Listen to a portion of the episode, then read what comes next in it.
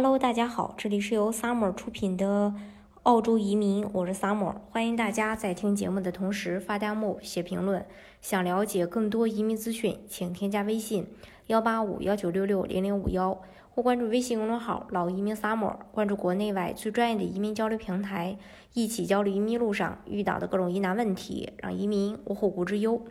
嗯，今天呢，跟大家呃分享一个内政部的移民局所包含的相关签证的一个事宜。二零一九到二零二零财年的在线申请人数达到了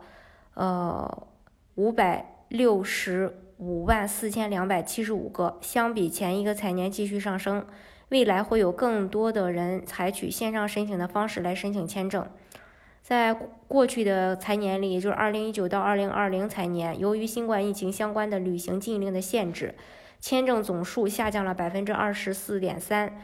但是尽管如此，在线递交的申请百分比从二零一八到二零一九年的百分之九十三点七上升到了呃百分之九十八点五，并且有二十万四千八百一十七人获得公民身份。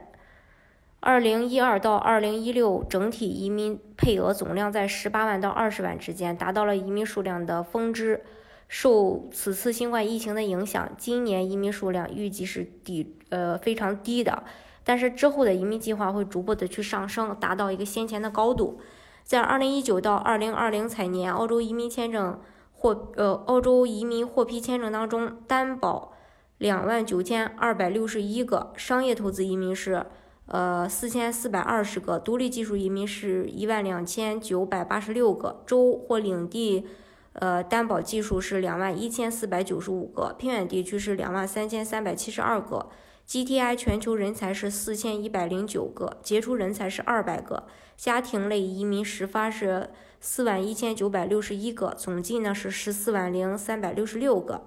配额的使用率是百分之八十七点七三。因为疫情的，因为这个政策和疫情，递交申请的人数变少，上财年永居签发的，呃人数也有所下降，永居签证总体发放量呈下降趋势。二零二一、二零一九到二零二零财年的移民批准数量是继二零零四到二零零五财年以来最少的，远低于十六万配额上限。其中三分之二的永居签证。被给予已经在澳大利亚从临时签证过渡到永久签证的个人，百分之七十的签证是通过技术类别发放的，其中包括二零一九年十一月启动的全球高技术人才独立计划的四千一百零九个名额，总数是两万五千个名额，发放了两万三千三百七十二个偏远地区的签证，相比二零一八到二零一九年度发放的一万八千三百零八个偏远地区签证，增长了百分之二十七。家庭项目共